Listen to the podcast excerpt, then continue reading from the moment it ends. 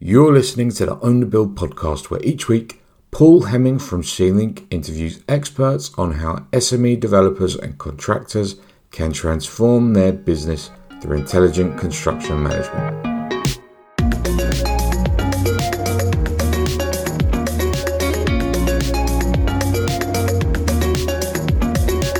Hello and welcome to episode number 40 of the Own the Build podcast with me, Paul Heming, and Liam Curls Curley. How are you today, Liam?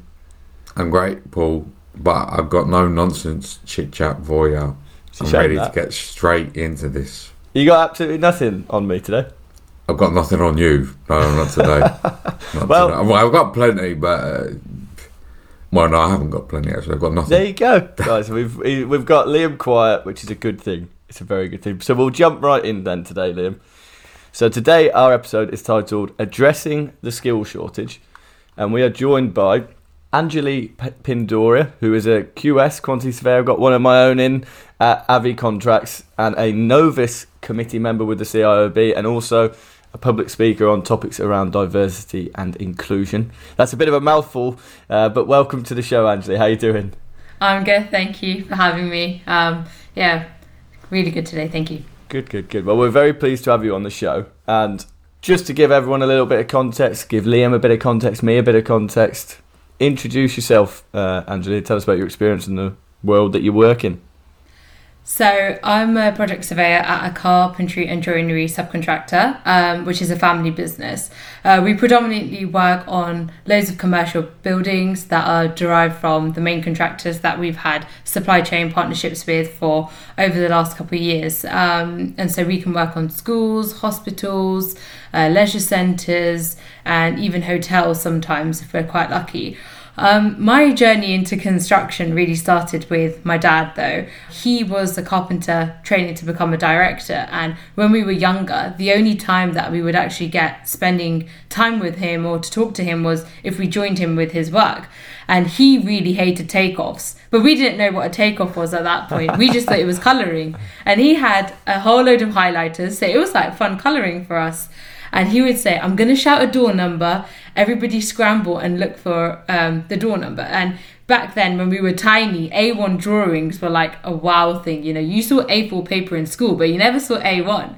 And he would have them all out on the floor, and he would scramble and shout a number, and we would all like run to go and find it. and so that's kind of my introduction into construction, really. And then as he started establishing the business, he then got a laptop. And from there, it was quite um, crazy because he would get site instructions and he needed help typing them up. But for us, it wasn't a site instruction. It was like a, oh, we're getting to use the laptop. So he would get us to do all his, you know, applications and stuff. And later did I know that that was going to be my job. So yeah, pretty crazy. But that was my journey in. Great journey. I have to say, your dad sounds like an absolute genius. it sounds, like he has thought, how can I get this done in any way possible? And he's got his kids on it and made a game out of it. Sounds sounds very very clever. Yeah. And, um, and there was four of us, so got it done quicker. are, are, are, are all four of you QSs or project managers? Are you all in the sector? No, so top two went into more professional roles, and then myself and my younger brother came into construction, and he's hands on carpenter. Oh, okay, excellent, excellent. So it's well and truly within the family, and that, that so you got into construction primarily because of your dad, I'm guessing. Yeah, primarily because of him, yeah, definitely. Amazing, much like Liam in some ways. Could I say that that's maybe less so, but there is some element of truth to that, is there? Well, I did use the computer, but it was for Championship Manager. yeah, well, no, I know. I didn't do anything other than Championship Manager. I didn't do any takeoffs, I'm afraid. But I don't think my dad did either. so probably not as professional as Anjali's dad. So the um, the episode today, as I mentioned, is we're going to focus on the skill shortage, and one of the reasons why I wanted wanted to invite Angelique to the show was that she did a very interesting piece of research as part of her studies. I wanted to explore with her, and I think that now it's quite an interesting time, isn't it, to be talking about the skill shortage when it seems to be that shortages of everything are the uh, topic of conversation across the country generally. And I did some reading on the skill shortages in construction in the run up to this, and it is at its highest level in 20 years. And we've got over 35,000 jobs on offer, which is a record high apparently for the sector. So clearly, there is a bit of a problem, and we need to address it in some ways. Obviously, it's been talked about for some time anyway. But I wanted to focus on communication with you today, Anjali, and talk about how we attract the next generation. And that is kind of the topic of your research, isn't it? Do you want to tell us a little bit more about that research? Yeah, so I sat down to think about what kind of issues there were in the industry that people weren't talking about. And when I sat down to do my research, although the skill shortage is out there and there's so many statistics, I didn't feel as if anyone actually went out there to talk to the next generation and actually do some surveys on them. So instead of doing surveys on the industry, I went to a school um, which was, you know, a state school out there, multicultural, to kind of figure out why people weren't coming into the industry and a lot of things started to stem. So either their parents were carpenters or electricians, so they were in the more vocational like roles and they weren't influencing them in because they thought you know we've got to an age now where we're retiring we're really tired our back's to go in you know we might have taken in so much asbestos they don't realize how much technology is changing construction and changing all the manual handling so you know, there was a lot of kids out there who just didn't even know the professional roles. You know, quantity surveying is probably one of the biggest job roles that we have in our sector. And, and to go in well, we got to be biased about that one, but the fact that kids didn't even know what a quantity surveyor was. I mean, you can go into a school and say, "Do you know what a doctor is? Do you know what an accountant is?" And so the research was really to find out why they weren't coming in. I mean, I had one student say to me, "It's for peasants." Why would I want to do it? And I just was like, what? Peasants? He goes, yeah, but miss, obviously you're not one, but, and it was just like, really? Is that what you think? So that's when it hit home. Like, people think that people going into construction are either poor or unpaid and things like that, and it's really not the case. So then it started to make me think, how do we flip the coin and show them what construction really is? So, what were the aside from the peasants comment, which is uh, a tough one to stomach, I think, for probably many. I mean, yeah, I would, fact number one, I would say that's farming. that's not construction. but but so tell tell tell us who you spoke to in broader terms, like in terms of how many people you spoke to, and what were the key findings, and maybe we can talk around those. Yeah, so I approached A level students because they were probably the most, you know, ones that were making those decisions to either go to university or come straight into work. And there was over 110 of them that I did the research on.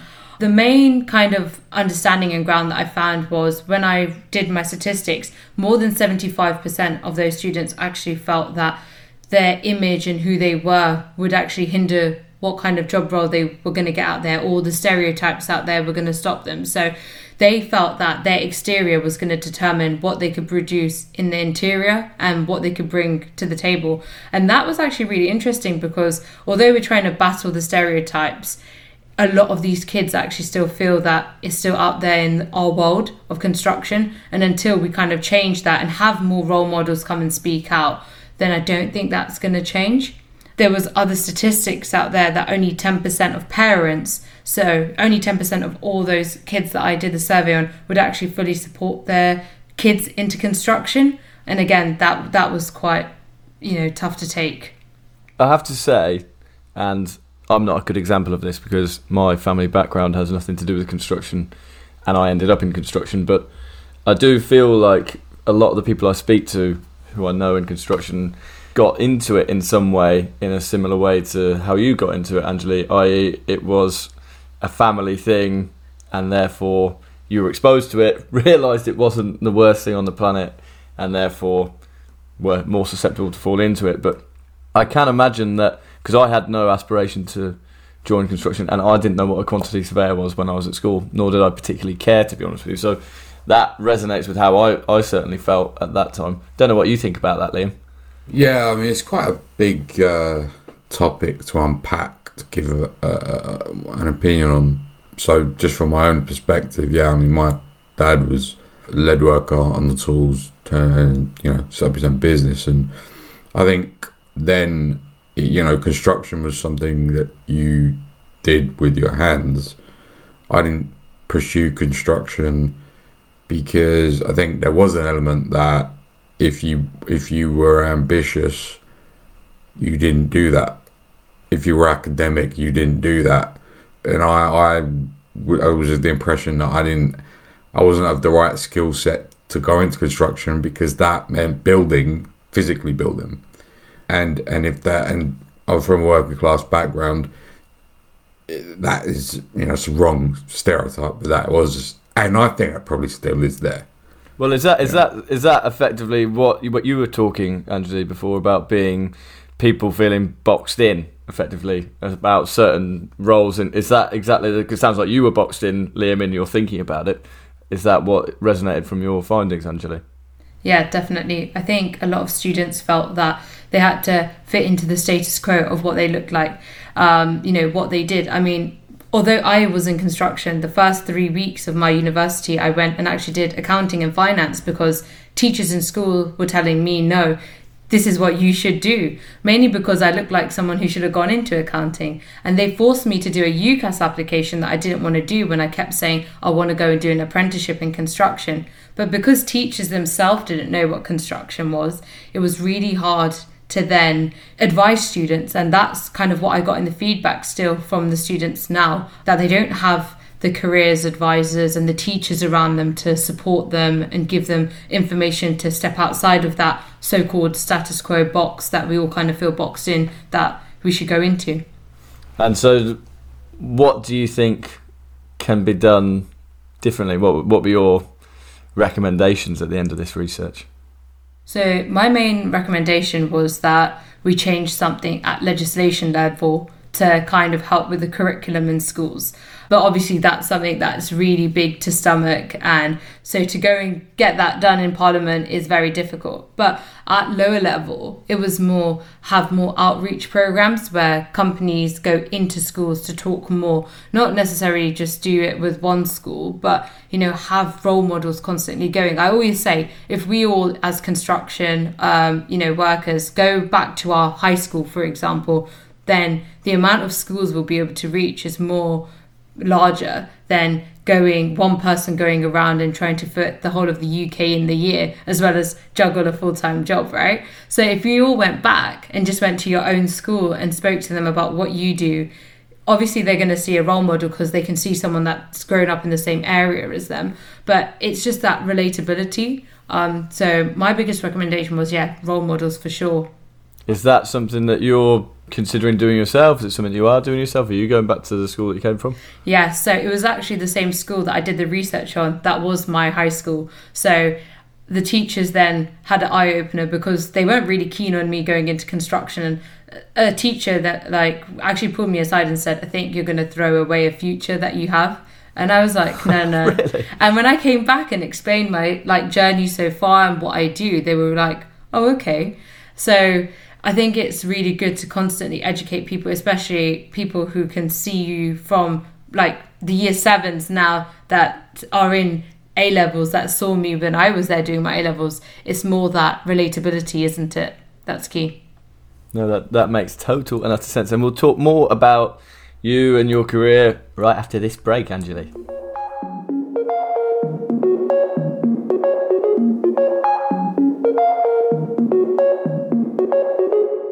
Own the Build is brought to you from our sponsor, C-Link, software used by developers and main contractors to manage subcontract procurement in one place. Find subcontractors, automate tenders and contracts, control construction program, compare prices, and improve project profitability with C-Link. To find out more, head to c-link.com. Now back to the show.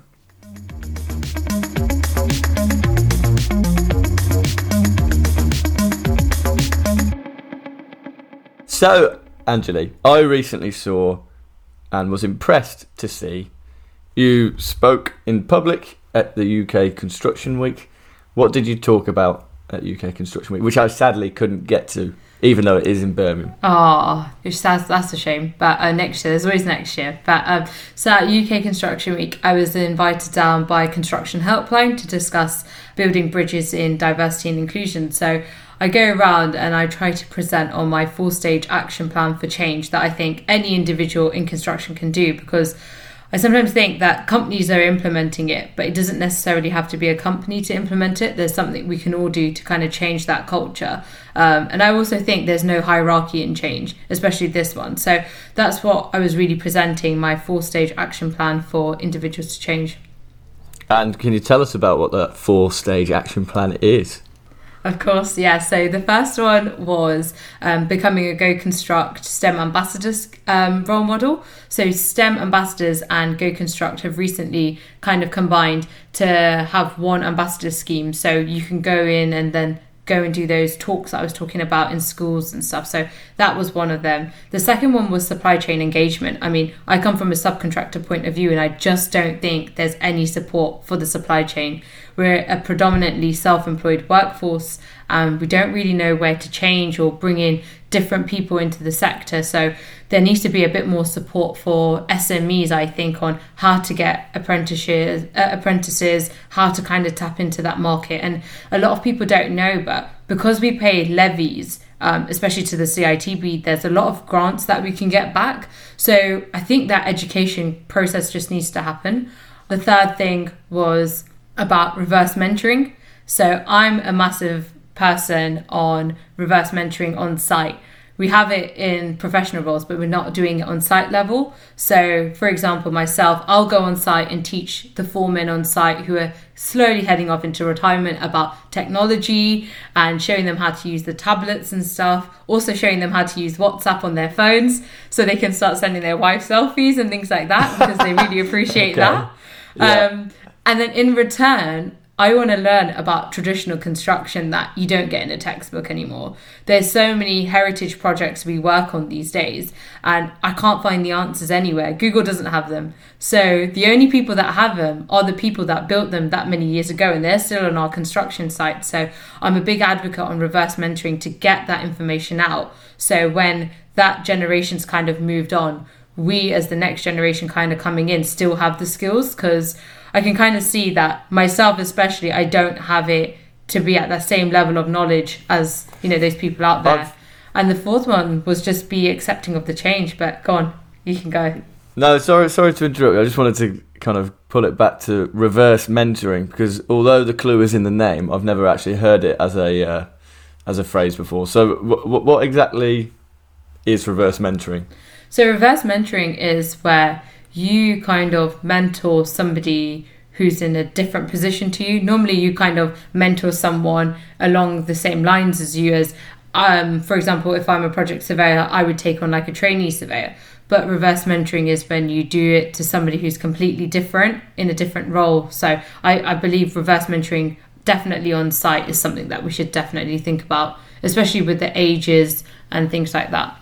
And so you've clearly had a positive experience with reverse mentoring. So you would mentor a trainee QS, but who did you reverse mentor? Who did you teach how to send what WhatsApp selfies to?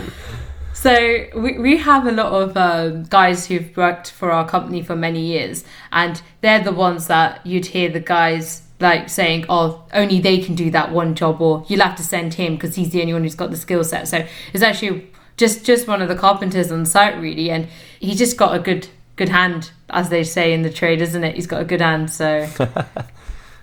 Excellent. Okay, and then so so your item number four, which I rudely interrupted on. What what what, what was that? Remind me. Oh no, I, I squished it in. It's fine. It was just um, be accepting of the change. So there's different people that need to start coming into the sector in order for us to meet this skills crisis that we have, especially because we're diversifying in roles. Um, you know, with sustainability technology becoming quite prominent in our industry. So it was more just be accepting of different people because I find that, especially with construction, how it was because there wasn't many women or multicultural people out on site, because people haven't worked with those types of people before, they're really struggling to understand how do I now start working with them. So intrigue can sometimes come out as insulting, but it's just the way we phrase questions and you know ask things. I think. How how did you feel like it was received? Was it received well? Uh, at UK Construction Week, you mean, right? Yeah. Yeah, we were on a stage where people were just walking by, so I was hopefully captivating the audience. So yeah. no, it's it's it's it's great, and uh, I have to say it's one of the main reasons, one of the initial reasons why I was I was drawn to have a conversation with you is is that you seem so so passionate about these things, and you and you stand out from the crowd in speaking about it as well. It's it's it's great to see so much passion on such an important topic. Oh, thank you.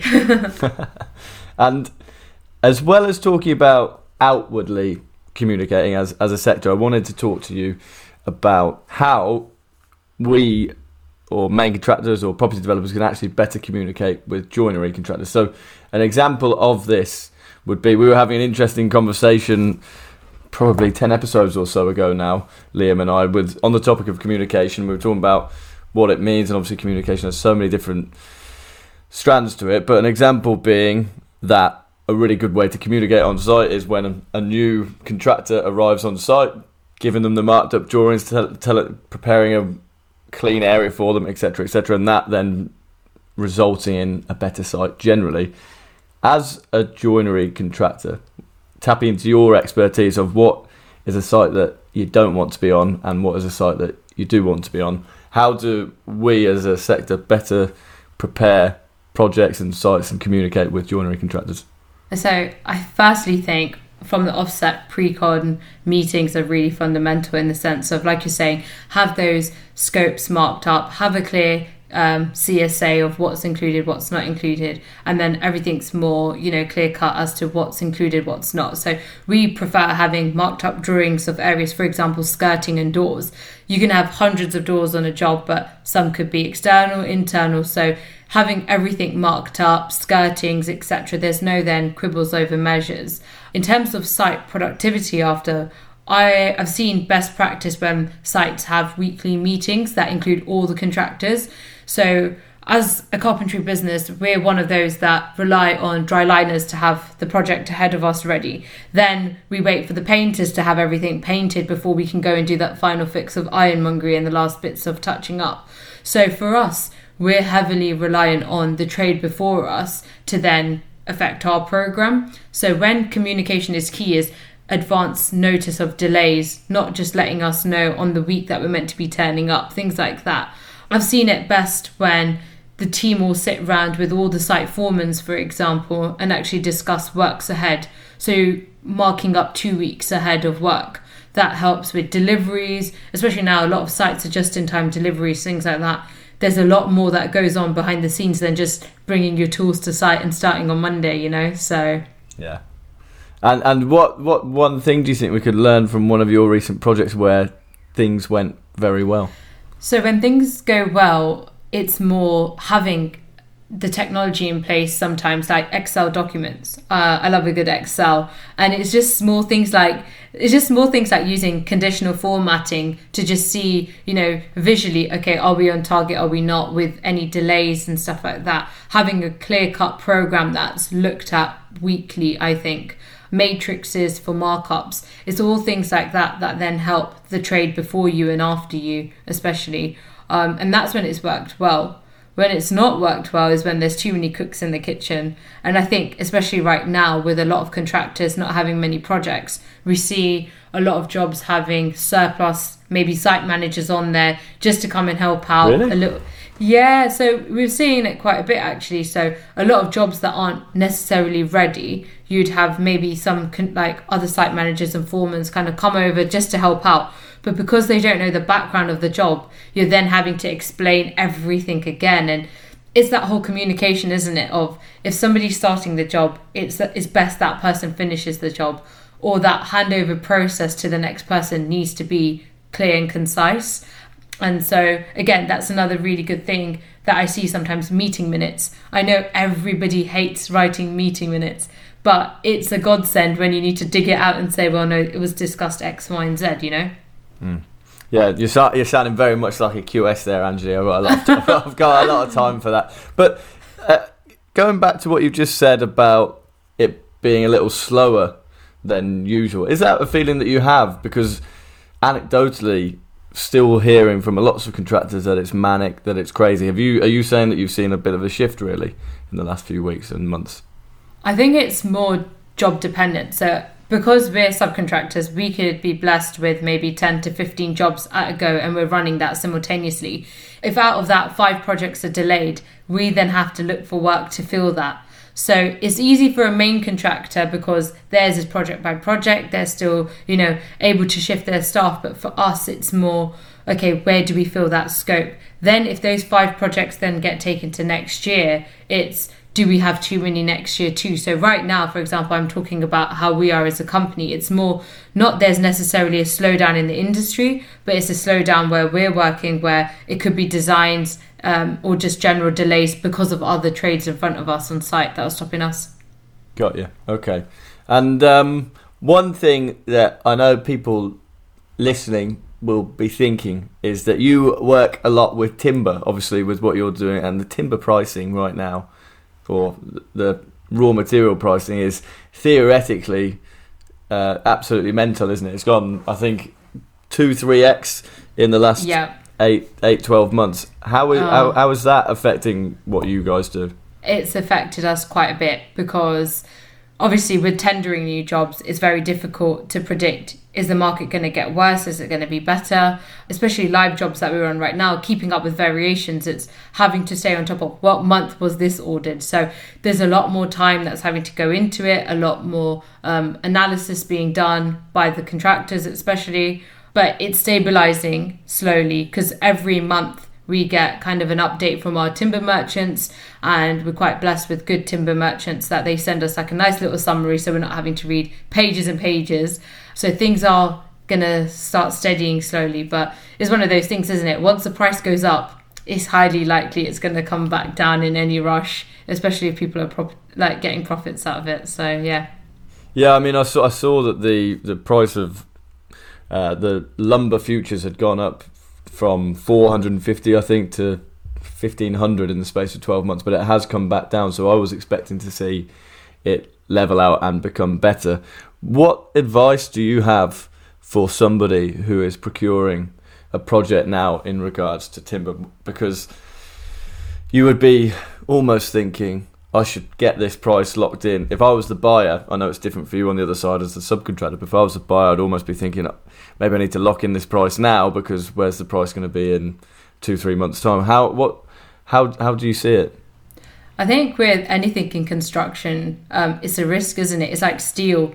It's like how how do they operate? There's always that factor of risk that you just need to take upon with any job we do, especially for example jobs we procured before a recession. We then took it in a recession. It was and then when you're tendering in a recession, you have to tender low. So I think there's always peaks and troughs in construction, especially as a subcontractor. Is how you then manage your buying? How are you managing your waste on site? So, for example, good things that we're doing is when we're buying things like MDF and stuff, we might be using a rip of 18 of 800 sorry on a window board can the rest be kept aside to then be used as a boxing or any miscellaneous items so you're not then overspending. So it's been good in terms of sustainability because people are being able to rethink about what they're using.